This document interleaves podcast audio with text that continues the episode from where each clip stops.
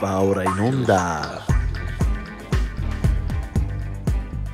Non siamo stati noi, programma musicale a cura di Arcadio Baracchi e Jacopo Fallani. E benvenuti a una nuova puntata di Non siamo stati noi, una trasmissione che spiega come niente si crea, nulla si distrugge, ma tutto si elabora da Mozart e Sonic Youth, a cura in compagnia di Jacopo Fallani e Arcadio Baracchi. La mia famiglia era così povera che ogni Natale mio padre usciva di casa e sparava qualche colpo di pistola, poi rientrava e a noi ragazzi diceva che Babbo Natale si era suicidato. Jake La Motta. Ah beh, lei, spettacoloso! Un puntale così non ci sembra avuto. Certo, i cinesi per queste cose vanno lasciati fare. Se non funziona, avrò sbagliato un collegamento. Per forza ci sarà 22.000 fili. Accidenti a questo puntale, chi l'ha creato? E scrivano in cinese, in tedesco e in inglese. E poi per pigliarci per il culo ci scrivano in italiano istruzioni. Ma io ti smonto tutto, lo so già all'osti. Duro te, duro io!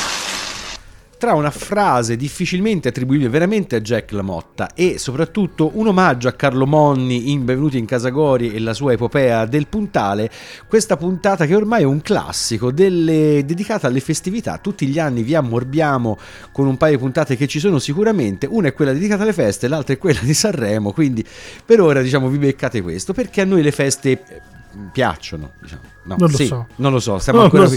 So anni e decidiamo, esatto, comunque. Per diciamo per tenervi compagnia fra un cenone e l'altro, fra un drink e l'altro, il momento digestivo. Esatto, accompagniamo la vostra digestione. Fra chiaramente uno e l'altro. Esatto, nel momento in cui questa trasmissione andrà in onda, la prima delle festività della serie ce la saremo già fatta, mentre registriamo ancora, noi stiamo qui che attendiamo l'arrivo di Babbo Natale, ma per l'appunto cominciamo proprio da, come dire, qualche volta l'attesa è il piacere stesso, quella cosa lì, quindi la vigilia. E cominciamo con Komm Jesu komm, un mottetto, esatto, per cui più come Daghe, dire, preciso, esatto, così, filologici, non si poteva. Composizione 1730 di Bach, uno dei mottetti che insomma non ci si è dedicato in maniera pazzesca alle composizioni mottetti, per dire così, però i suoi mottetti poi alla fine sono delle poche cose rimaste dopo la morte di Johann Sebastian Bach, anche perché prima che rispolverassero tutto il grande repertorio delle sue composizioni sono passati altri approssimativamente 60 e passa anni, per cui durante il Settecento invece le composizioni religiose e in particolare di Bach collegate al sabato, per cui a una pratica religiosa, rimasero per tutto il Settecento, per cui queste composizioni furono un riferimento non solo musicale e culturale ma religioso, per cui anche con un ascendente riferimento di natura sociale.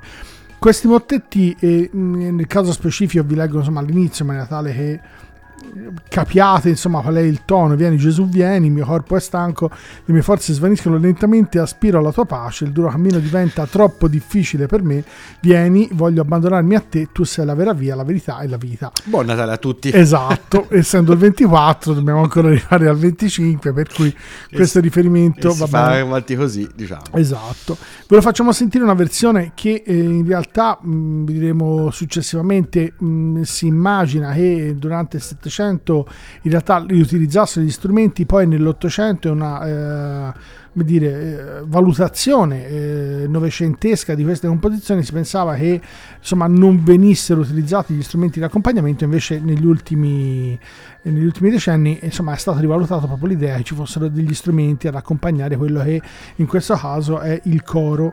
In questo caso mottetto Komm Jesu komm BWV 229, qui con la Nederlands Bach Society, con la direzione di MacLeod.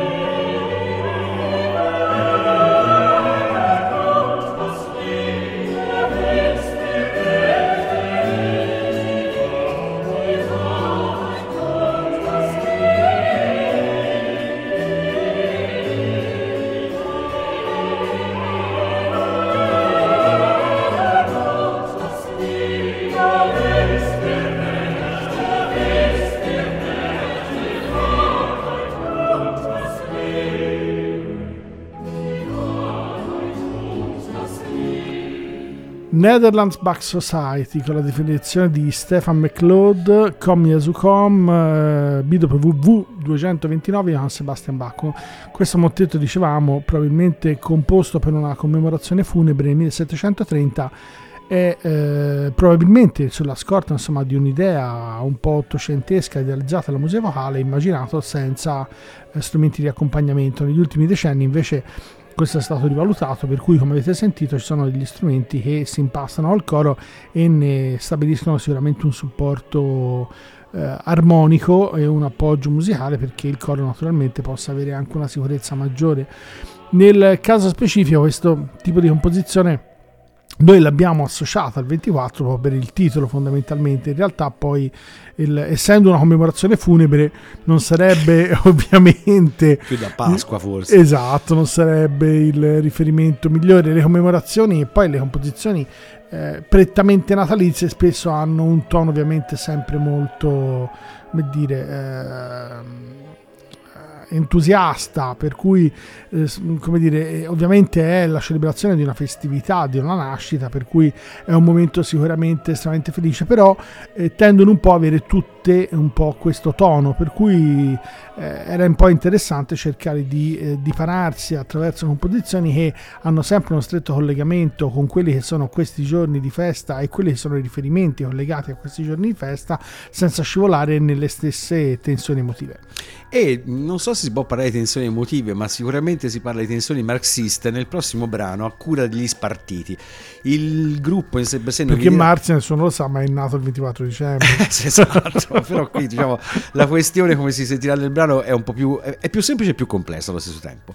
Spartiti, appunto, è una specie di duo musicale letterale formato da Max Collini, vale a dire Offlaga Disco Pax e vari interventi televisivi negli ultimi anni, e Yucca Reverberi di Giardini di Miro. Chiaramente questo duo, da una parte ci si occupa di letteratura, dall'altra parte ci si occupa più di musica, diciamo così, anche se forse la definizione è un po' grossier. Appunto si dedica a queste specie di micro racconti in questo album che si intitolava Austerità del 2016, e nella fattispecie nel brano Babbo Natale, appunto, ci si occupa di questa vigilia un po' paradossale, per così dire, ma appunto intrisa di senso marxista, ma nel senso tipicamente Max Colliniano, cioè quella proprio con la sezione del PC e quant'altro. La cosa curiosa è che in realtà, anche se il testo sembra potrebbe tranquillamente provenire dalla penna di Max Collini, in realtà in questo caso l'autore è il livornese Simone Lenzi, voce e penna di Virginia Miller, autore di romanzi, insomma una bella testa pensante anche lui. Quindi abbiamo preso queste tre teste per questo brano dedicato appunto alla vigilia di Natale, Spartiti. Il male minore di Filippo, per sua stessa ammissione, non è diverso da quello di migliaia di altri bambini, e forse non varrebbe neanche la pena di parlarne, non fosse per il tempo e il luogo in cui volle manifestarsi.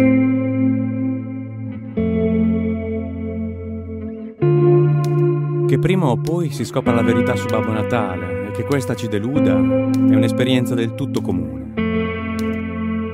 Filippo pensa tuttavia che nel suo caso ci fosse in quella rivelazione un supplemento pedagogico esagerato. Intanto gli dispiacque particolarmente che fosse suo padre a dirglielo, e che per dirglielo suo padre scegliesse proprio il pomeriggio del 24 dicembre, la vigilia di Natale del 1991. Infine, che suo padre lo avesse portato con sé proprio in quella stanza spoglia e fredda, illuminata da un neon, facendolo sedere alla scrivania del segretario. Insomma, che avesse scelto proprio la sezione Giuseppe Di Vittorio del Partito Comunista Italiano per dirgli che Babbo Natale non esisteva. Che erano invece lui e la mamma a comprargli i regali, e che ormai era abbastanza grande da guardare in faccia la realtà delle cose. Come se questo guardare in faccia la realtà delle cose avesse a che fare non solo con Babbo Natale, ma anche con il Partito Comunista Italiano, con lo sfruttamento dei lavoratori e con quella caduta tendenziale del saggio di profitto che avrebbe inevitabilmente condotto alla dittatura del proletariato e infine all'avvento del comunismo.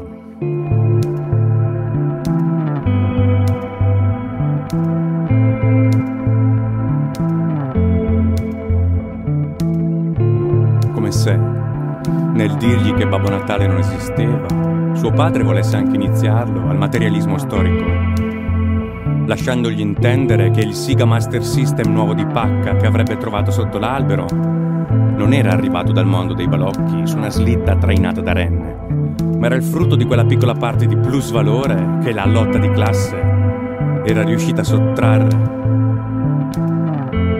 ai padroni.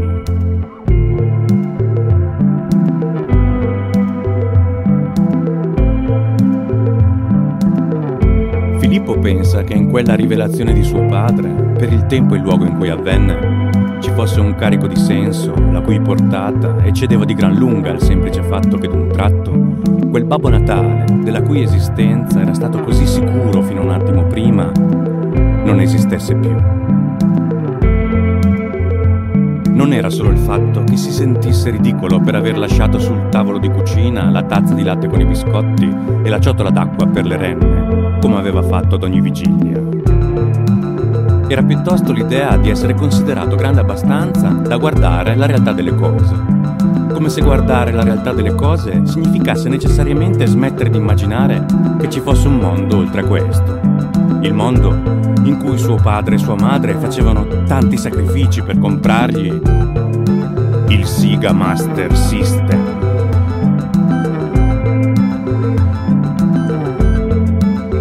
Insomma, era come se, esattamente un anno dopo, Filippo si fosse vestito da Babbo Natale per accompagnare suo padre alla sezione Giuseppe Di Vittorio del Partito Comunista Italiano e là davanti rivelargli che, come poteva constatare con i suoi stessi occhi, il Partito Comunista Italiano non esisteva più. Come dicevamo, questo brano potrebbe essere stato tranquillamente estratto da un vecchio disco degli Offlaga Disco Pax, perché c'è tutto forse l'universo colliniano in questa vecchia sede del PCI, quello vero, diciamo, quello l'unico sostanzialmente che poteva fregiarsi di questo nome. Un'atmosfera di provincia, però per l'appunto la traslazione da Collini a Lenzi non è poi così pindarica, perché in realtà anche Lenzi è molto affezionato, da buon livornese, a tutta una serie di così racconti, potremmo dire, di provincia, e nella fattispecie con una città come Livorno è chiaro che il racconto di provincia spesso diventa racconto politico, anche se in questo caso c'è una sorta di nostalgia, ironia velata, insomma atmosfere che chi ricorda Offlaga Disco Pax e Virginia Miller sicuramente non trova completamente nuovi. Spezziamo una lancia in favore chiaramente anche di Yucca Reverberi, che tutte le volte che mette le mani su qualcosa ci ricorda quanto sia bravo e talentuoso nel creare atmosfere mezzo psichedeliche, krautrock, minimalist e quant'altro, per cui insomma uno di quelli che in Italia faremmo meglio a valorizzare un po' di più. Ma visto che giustamente ci siamo fatti la vigilia, abbiamo passato la mezzanotte, abbiamo brindato ed è finalmente arrivato Babbo Natale. Passo da un lieto evento a un altro, perché vado sull'Infanzia di Cristo, Opera 25 di Berlioz, quando poi in realtà la parte proprio iniziale di questo oratorio, che è stato composto esatto verso il 1853-54, riprende una parte di un'opera precedente, La fuga in Egitto, sempre di Berlioz, e poi però praticamente nella prima parte come dire, della trilogia, nella prima sezione raffigura il massacro ordinato da Erode, per cui la parte iniziale di questa ovviamente di noi comunque dal punto di vista religioso facciamo un casino fra Natale e la Pasqua, no, che c'entra, ma è semplice è la fuga della Sacra Famiglia, certo, ovviamente, per cui c'era riferimento alla nascita, certo, poi siccome un testo specifico in questo momento che fosse non l'avevo utilizzato, per cui ho utilizzato quello che è, peraltro il testo sembra sia di Berlioz, scritto direttamente a lui, quello che è il momento in cui in realtà poi, perché una delle parti sembra sia collegato al fatto che lui a un certo punto fa uno scherzo intorno a quegli anni lì, 1850, spaccia una sua composizione per la composizione di un compositore ormai morto nel Settecento, in questa composizione ha molto successo, mentre in realtà contemporaneamente, insomma, alcuni che lo vanno a ascoltare, insomma, denigrano lo stesso Berlioz, non sapendo che in realtà è suo. E questa sarebbe praticamente un coro dei pastori che salutano la Sacra Famiglia che si muove verso l'Egitto. La centralità di questa composizione è questa, cioè il movimento della Sacra Famiglia verso l'Egitto, ma la parte iniziale, la prima sezione, che è quella che poi pensavo fosse la fuga dall'Egitto, l'altra, quella degli ebrei. No, ho fatto casino io, vabbè. No, è la famiglia di Gesù. Scusa, che... Papa Francesco. No.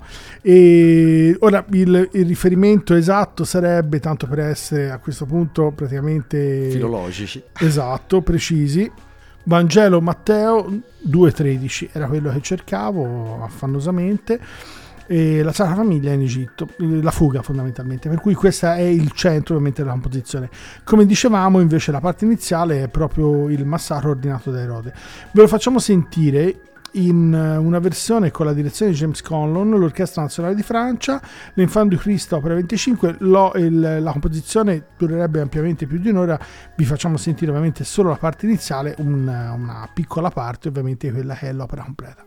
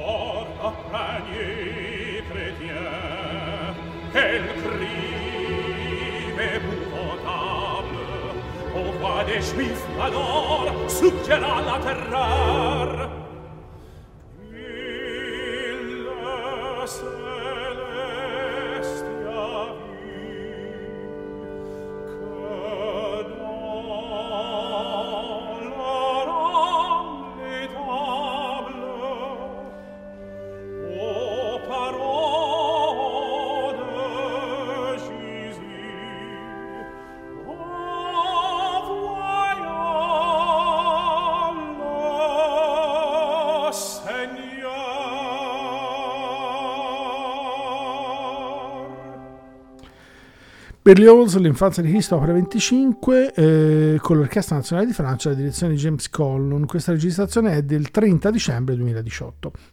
Ovviamente queste composizioni sono sempre riutilizzate nel periodo ovviamente natalizio, anche perché poi, insomma, quello che è il riferimento religioso è fortissimo, e è dal 10-15 dicembre in poi fino ai primi di gennaio ovviamente si sprecano, eliminate alcune composizioni nei primissimi giorni di gennaio, composizioni di stampo religioso collegate ovviamente alle vicende intorno alla figura di Gesù Cristo.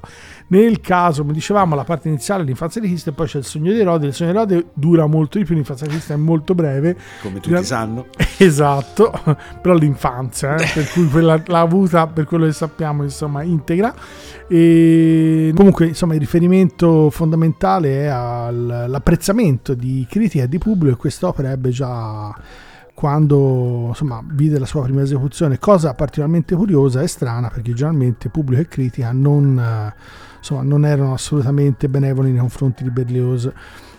Probabilmente è stato il tema e la musica associata al tema che ha in qualche modo stravolto quello erano le normali inclinazioni del rapporto pubblico-critica nei confronti del compositore, però, insomma, questa è poi rimasta una delle composizioni spessissimo eseguite durante il periodo natalizio, e tutt'oggi, insomma, ripresa durante questo periodo come una delle opere sicuramente religiose di riferimento musicalmente più interessanti. È da notare che poi Berlioz non è rimasto religioso in realtà, però è sempre rimasto particolarmente colpito e legato a quelle che sono le forme di stampo musicale legate a quelle che sono ovviamente le festività e quelle che sono ovviamente le occasioni di stampo religioso.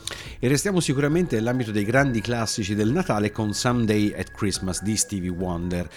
Stevie Wonder aveva la bellezza di 17 anni quando nel 1967 pubblicò il suo primo disco di Natale. Ne abbiamo parlato in tante altre puntate. Il disco di Natale è un passaggio, diciamo, topico nella vita di molti artisti, cantanti, diciamo così, pop, rock e chi più ne ha più ne metta, in tempo tradizione anche italiana, anche nell'ambito anglosassone è un po' scomparsa, però in qualche maniera è da lì che viene appunto questo grande stuolo di dischi, di solito di una grigezza infinita. In realtà Sunday Christmas è non solo la canzone che stiamo per andare ad ascoltare, ma anche tutto l'album prodotto da Henry Cosby, che è stato il produttore, diciamo, del Stevie Wonder degli esordi, quindi forse del primo grande Stevie Wonder.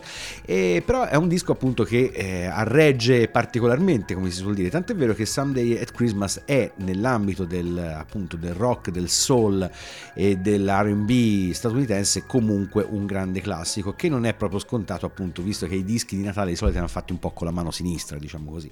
Quello che colpisce di questo brano è che nel tempo, visto che la tonalità è molto alta, la voce di Stevie Wonder è comunque sempre stata piuttosto impostata su registri acuti, ma lo Stevie Wonder 17enne ha una voce quasi di passaggio fra quella, diciamo, adulta e quella da bambino, quindi è una voce quasi femminile. Ce l'andiamo a godere in tutta la sua bellezza. Someday at Christmas, Stevie Wonder. Someday at Christmas men won't be boys, playing with bombs like kids play with toys. One warm December our hearts will see a world where men are free. Someday at Christmas there'll be no wars when we have learned what Christmas is for. When we have found what life's really worth, there'll be peace on earth. Someday all our dreams will come to be. Someday in a world where men are free. Maybe not in time for you and me, but someday at Christmas time. Someday at Christmas we'll see a land with no hungry children, no empty hand. One happy morning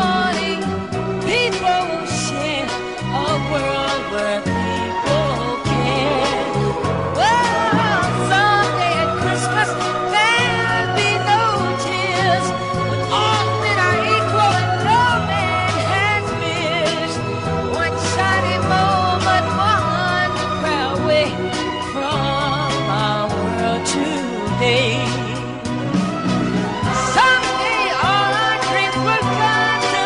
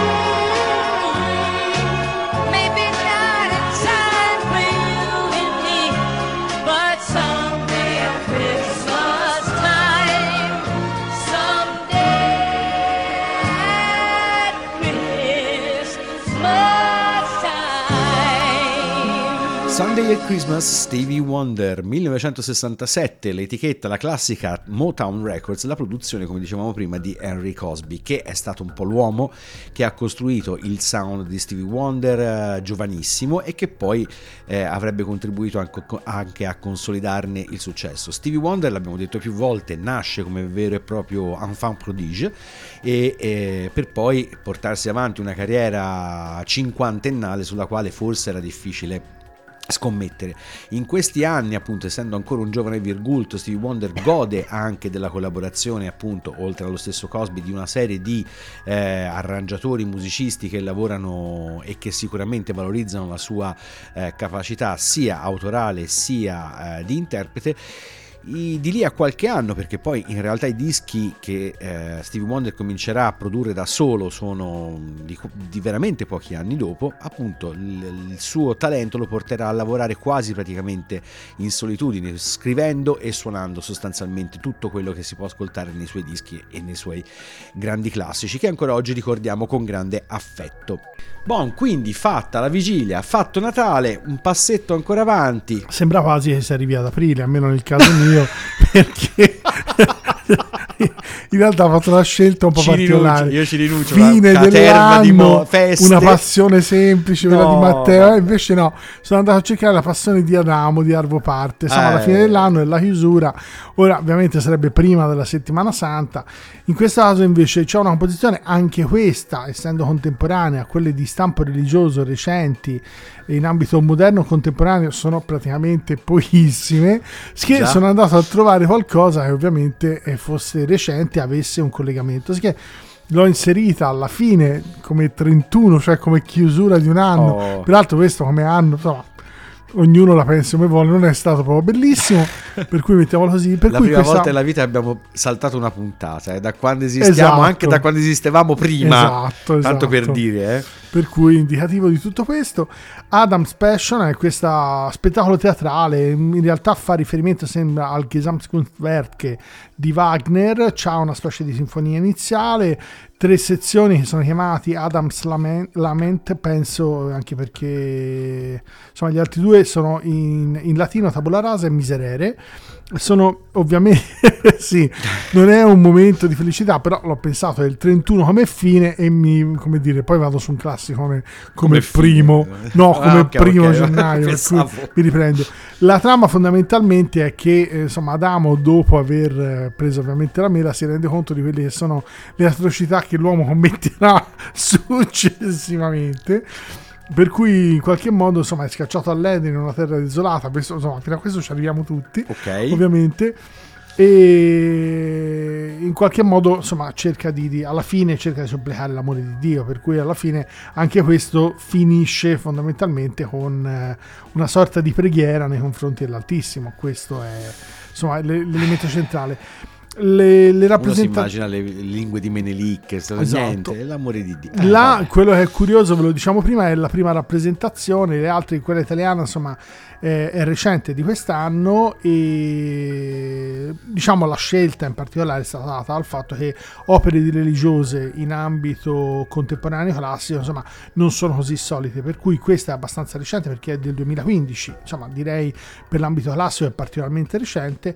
Vi facciamo sentire ovviamente, come il nostro solito, un estratto di quello che è fondamentalmente la parte proprio iniziale di quella che è quest'opera teatrale, definita con un genere specifico è un po' complicato.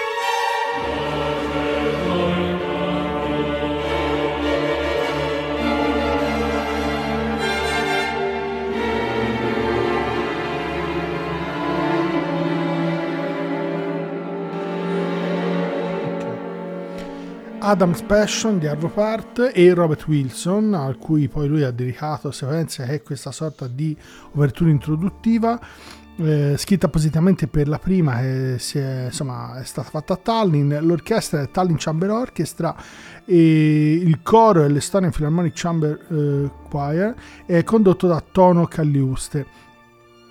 E come dicevamo, questa opera teatrale, forse è il termine giusto perché dargli una definizione di tipo diverso, essendo una cosa che ha una sua struttura, questa parte di trilogia, questa sinfonia iniziale è un po' particolare, è immaginata come un'opera totale, insomma seguendo un po' quelle sono le indicazioni di Wagner, una sorta di Gesamtkunstwerk, cioè tutto insieme da un punto di vista di recitazione, dramma, musica, parole, canto e ovviamente la parte scenografica. Come dicevamo, le tre parti che si uniscono fra loro sono fondamentalmente un ripercorrere quella che è la vita di Enamo dal momento della cacciata in poi. Fallani sotto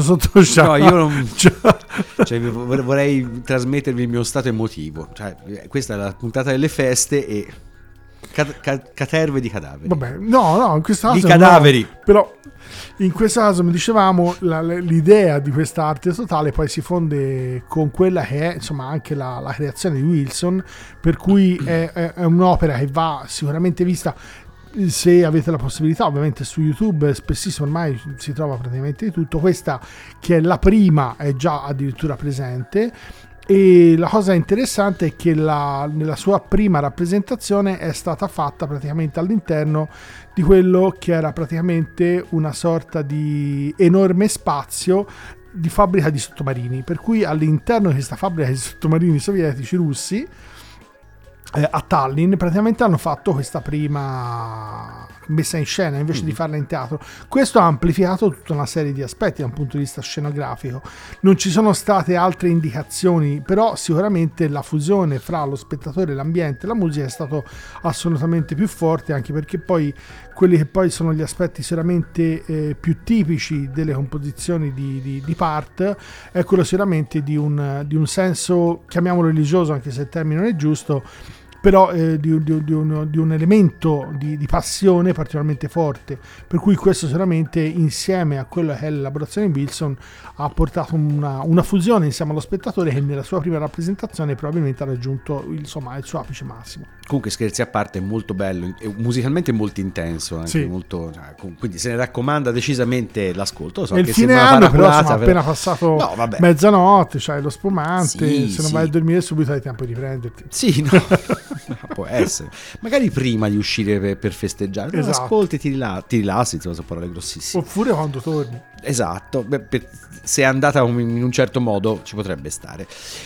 A questo punto tocca a me l'ingrato compito di risollevare i vostri spiriti appunto nell'ambito delle feste con This Will Be Our Year, perché giustamente la fine dell'anno è il momento dei buoni propositi, è il momento di sperare nel futuro e non nei lamenti di Adamo né dentro le fabbriche di sottomarini a Tallinn, a firma The Zombies. I Zombies non sono famosissimi da noi, però in realtà negli Stati Uniti sono una specie di istituzione, perché fanno parte di quei gruppi che in maniera quasi autarchica la discografia statunitense contrappose alla cosiddetta British Invasion, quindi Beatles e Rolling Stones. Quindi sono gruppi che anche musicalmente, ma soprattutto nel look, banalmente, ricordano molto quello appunto dei Fab Four e gruppi a loro coevi. In realtà musicalmente ricordano molto più la risposta, quella vera, non autarchica, che gli Stati Uniti produssero nei confronti dei Beatles, cioè i Beach Boys, perché la congerie musicale, il milieu sostanzialmente è quello e si sente molto forte. Anche in questo brano appunto This Will Be Our Year, le influenze di un certo tipo sound quasi surf, anche qui un po' chieggiante alla psichedelia, ma soprattutto che guarda dall'altra parte dell'Atlantico, sono molto forti. Subito dall'inizio del brano con questo pianoforte e la progressione degli accordi si sente più o meno dove si va a parare, però è un brano molto godevole, soprattutto da contrapporre alla mestizia che Arcadio ci sta rifilando ormai da tre tranche. Ce la andiamo ad ascoltare, The Zombies.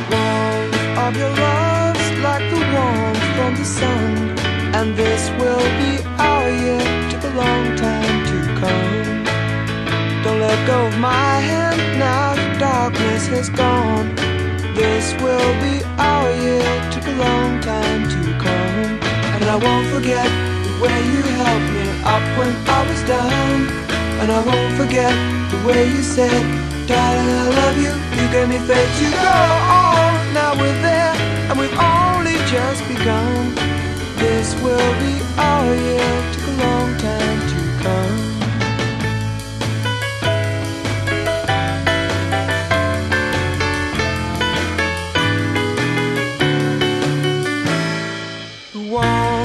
Your smile, smile for me, little one, and this will be our year, took a long time to come.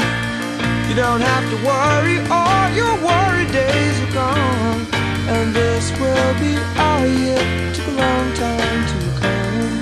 And I won't forget the way you helped me up when I was down, and I won't forget the way you said, darling, I love you. You gave me faith to go on. Now we're there, and we've only just begun. This will be our year, took a long time to come.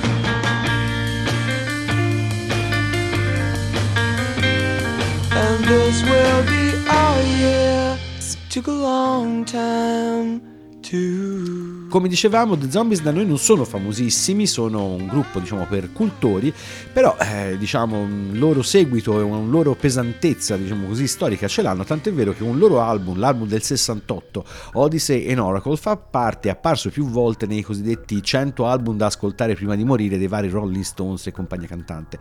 Quello è un po' il loro grande classico. Certo, la sfiga di uscire negli anni fra il 67 e il 69, dove escono il White Album, dove escono I top dei Beach Boys, insomma è difficile trovare uno spazio adeguato, per cui la loro fama è sempre stata quella un po' di gruppi di secondo piano, un po' di quasi dei caratteristi nell'ambito musicale, anche perché dicevamo che molti di questi gruppi sono in realtà una specie di risposta proveniente dal sistema musicale del business americano alla British Invasion, quindi in alcuni casi diciamo il loro valore è molto relativo. The Zombies sono uno dei pochi che sono sopravvissuti, tant'è vero che l'ultimo tour è ormai credo di 2 o 3 anni fa, quindi insomma carriera lunga, anche se chiaramente a fasi alterne. A questo punto, giustamente, come è successo prima per la vigilia e per il Natale, ci siamo fatti San Silvestro, primo dell'anno.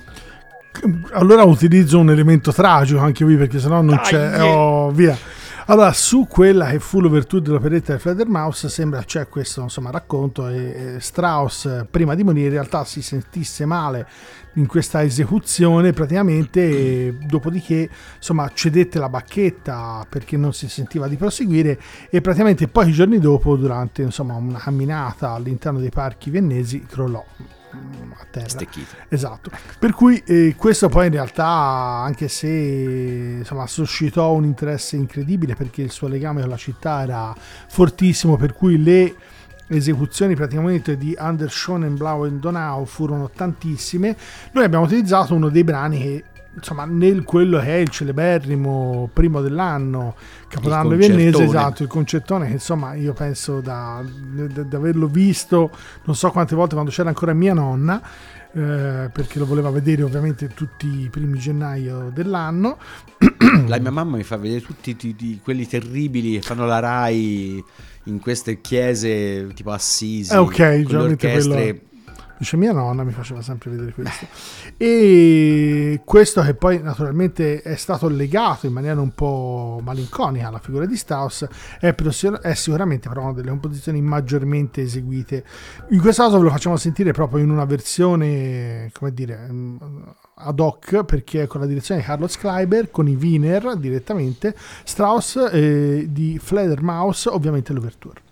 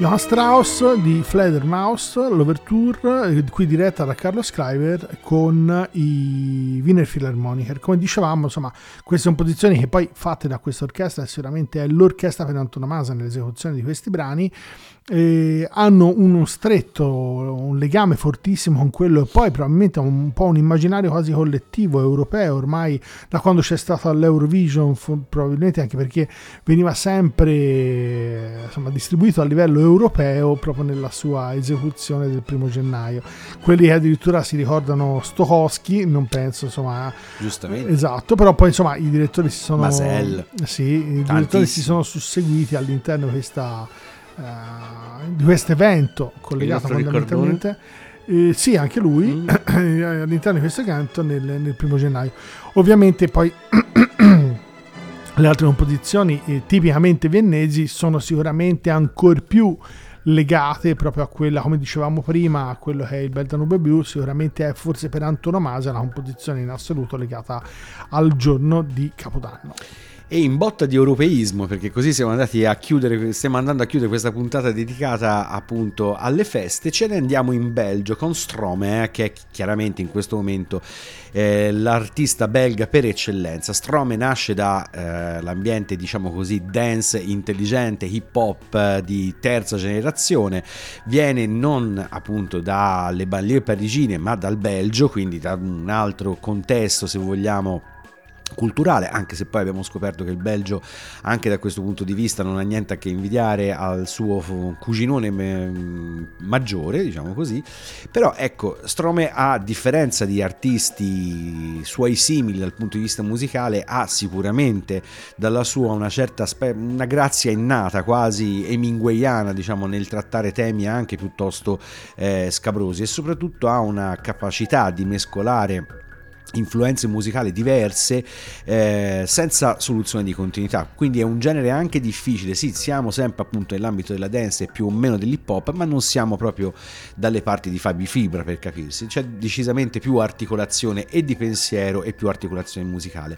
Il brano che ci andiamo ad ascoltare in realtà non tratta specificatamente del primo dell'anno o delle feste, ma tratta delle persone che in qualche modo lavorano durante la festa, e si intitola Santé, appunto salute, una specie di tributo a chi mentre tutti noi ci stiamo divertendo è lì che sta facendo il suo porco lavoro per mettere del pane in tavola, come è ovvio che sia.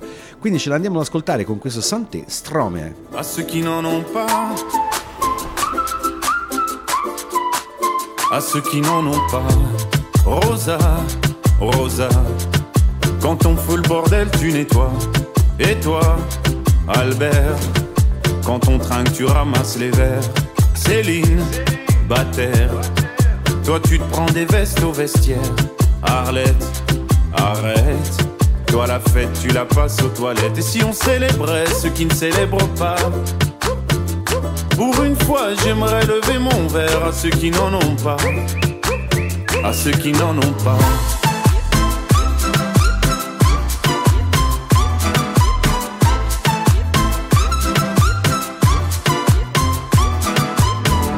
Bonne manière, pourquoi je ferais semblant? De toute façon, elle est payée pour le faire. Tu te prends pour ma mère?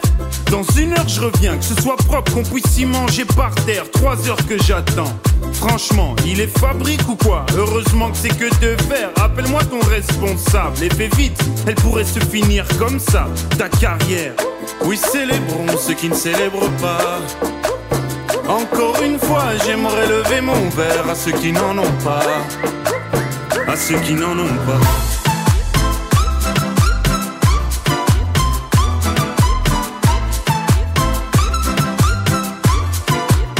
à ceux qui n'en ont pas,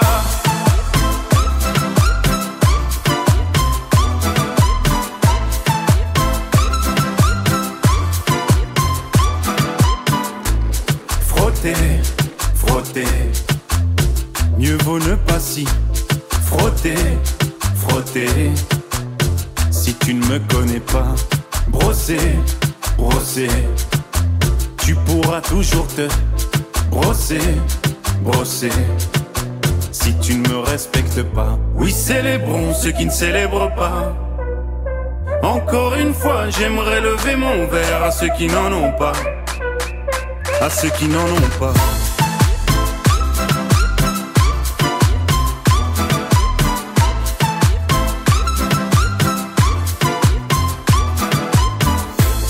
Pilote d'avion ou infirmière, chauffeur de camion, hôtesse de l'air, boulanger ou marin pêcheur, un verre aux champions des pires horaires, aux jeunes parents bercés par les pleurs, aux insomniaques de profession, et tous ceux qui souffrent de peine de cœur, qui n'ont pas le cœur aux célébrations.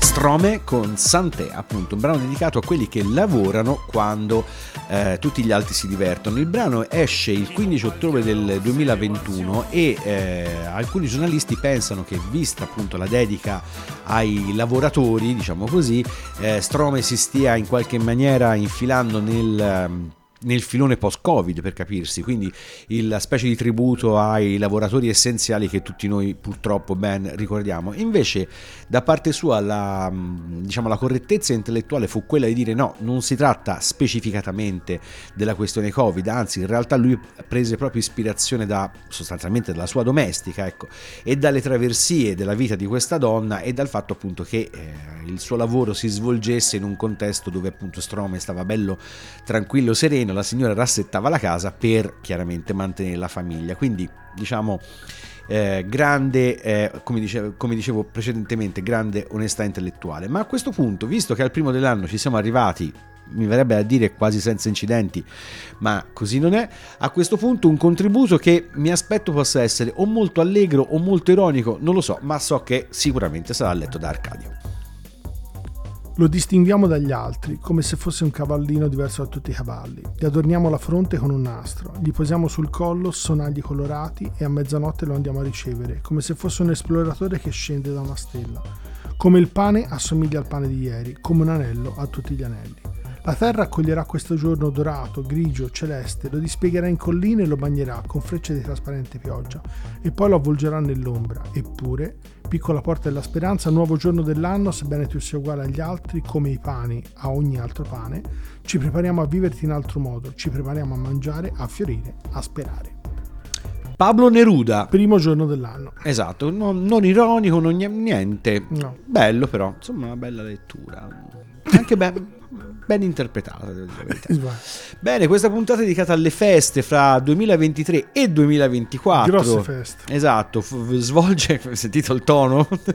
Volge al termine e purtroppo ci viene triste ricordare con l'ultimo brano la scomparsa di Shane MacGowan, abbastanza proprio di questi giorni, grande autore che per l'appunto ha vergato di sua mano quello che è diventato un classico, ma neanche troppo minore, proprio delle festività e del Natale in particolare, Fairy Tale of New York, i suoi Pogues insieme a Christy McCall in un brano appunto diventato nel tempo storico. Purtroppo Shane MacGowan non è più con noi e viene buona questa occasione per ricordarlo.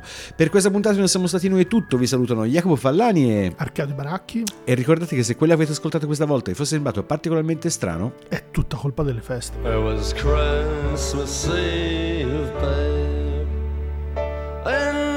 Drunk tank, an old man said to me, won't see another one. And then he sang a song, the rare old mountain dew. I turned my face away and dreamed about you. Got on a lucky one, came in 18 to 1. I've got a feeling this year's for me and you. So happy Christmas, I love you baby. I can see a better time when all our dreams come true.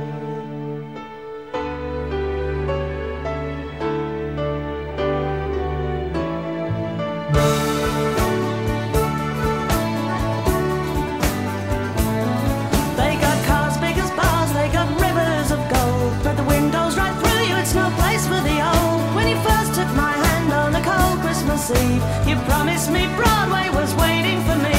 You were handsome, you were pretty, queen of New York City. When the band finished playing, they held out for more. Sinatra was swinging, all the junk they were singing. We kissed on the corner, then danced through the night.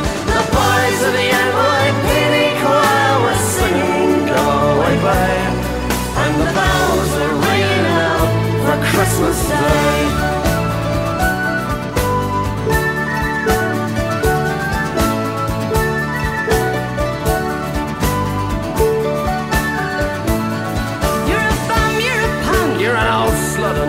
And they're almost dead on a trip in that bed. You scumbag, you maggot, you cheap, lousy faggot. Happy Christmas, you're ours, I pray God it's our love. The boys of the NYPD choir still singing, go away, babe. And the bells are ringing out for Christmas Day.